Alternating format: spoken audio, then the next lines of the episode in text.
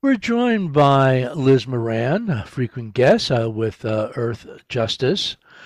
Earlier this week, the uh, Governor Hochul uh, released her uh, budget for the 2024-2025 um, cycle. And uh, Liz, what were some of the highlights in terms of environmental issues in the governor's proposals?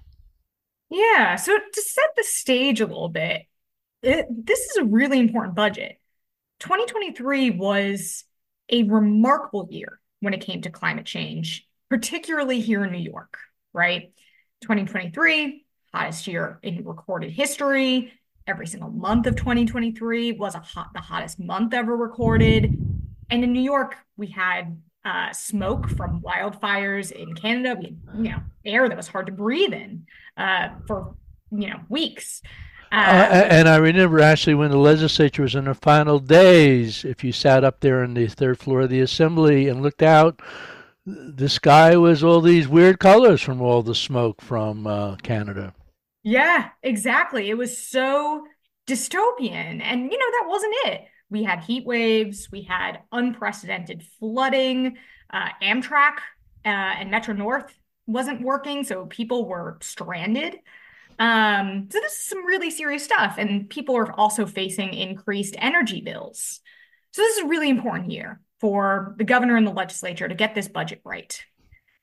Thankfully, the governor did include a couple climate policies that are extremely important.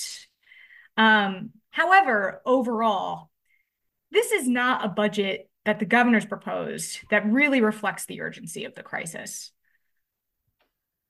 So, uh, you know, one of the issues, um, you know, you got some level of applause, fair amount of applause, was that the governor uh, proposed what's called the uh, New York Heat Act. She included several of the major provisions uh, in it.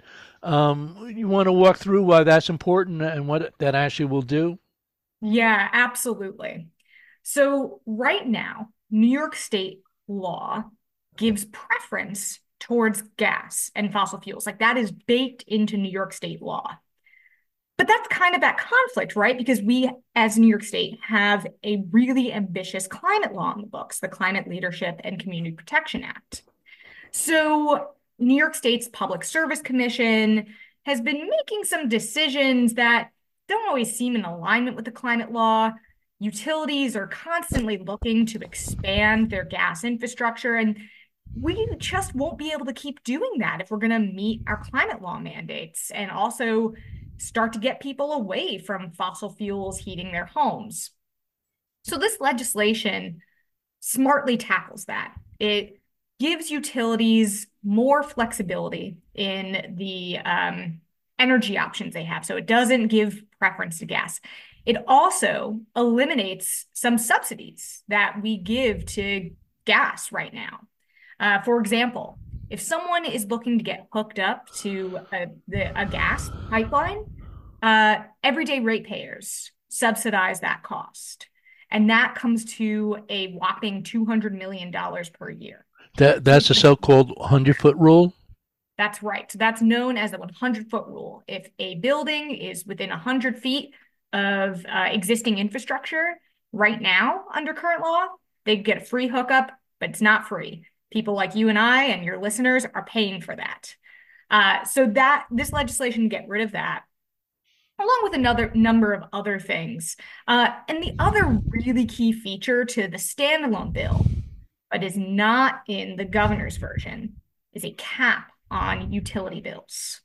Well, she uh, does. She does talk about a fifty million dollar fund for, I guess, low income consumers if they participate in NYSERDA's program to, you know, all electrify their, their buildings, um, that that would be capped at 6% of the income. How close is that to what's in the, you know, actual New York Heat Act?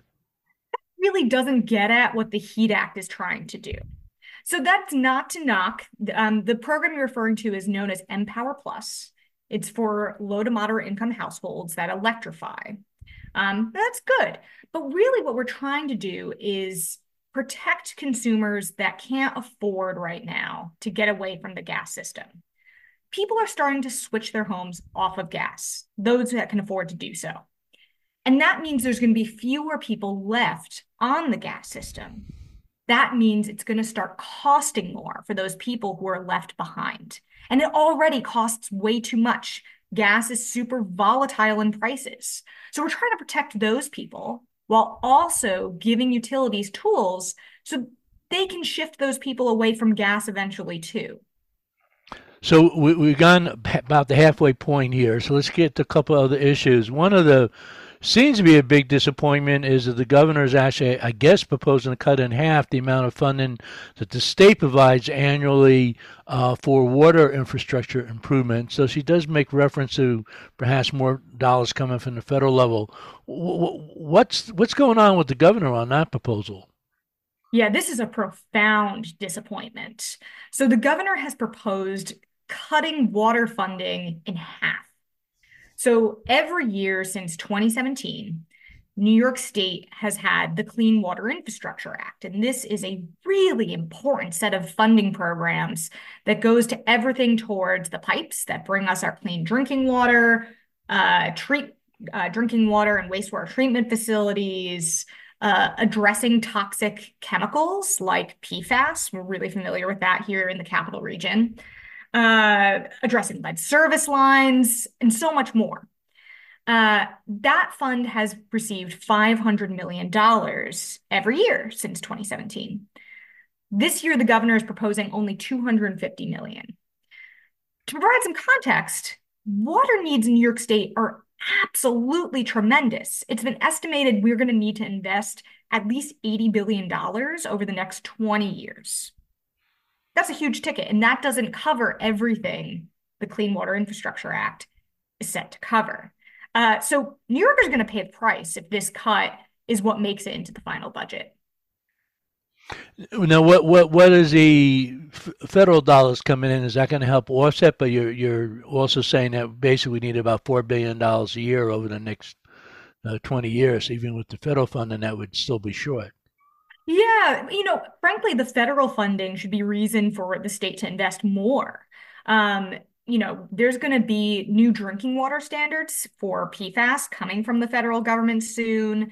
Uh, the federal government has finalized a lead and copper rule that's going to mandate all lead service lines get replaced. So, actually, things happening at the federal level are all the more reason for the state to step up and show leadership especially given how large New York State's needs are. And also, as a state, we've historically taken great pride in the quality of our drinking water. So to not invest in that is totally counter to the values of New Yorkers. Now we only got about two minutes left. Um, you know, I've been reading these budget briefing books literally for 50 years, and I can't remember so few pages being devoted to the environment and energy. Um, it just doesn't seem like this is a major priority this year for Governor Hochul. Yeah, I, I would agree. This was really concerning. You know, the governor gave her State of the State address um, a couple weeks ago and early January. And climate change got mentioned maybe once in passing um, you know, to not talk about climate change in such a major stage is disappointing. Um, and then this budget really doesn't reflect the urgency of the crisis. Um, NY Heat is really important. We'll be super excited to push for that this year. We want to see it in the final. But overall, we need to be doing way more in terms of funding, in terms of policies uh, to meet the moment and protect New Yorkers in the last oh, 40 seconds, is there one or two really pet issues you're hoping for that's not on the table yet? Yes, there's legislation that's known as Green Transit Green Jobs. It would mandate the purchases of zero emission buses for public transit fleets starting in 2029. This is a common sense move. Uh, well, that legislation should make it in the final budget. Well, thank you very much. We've been talking with uh, Liz Moran of Earth Justice, and this has been Mark Dunlea for the Hudson Mohawk magazine.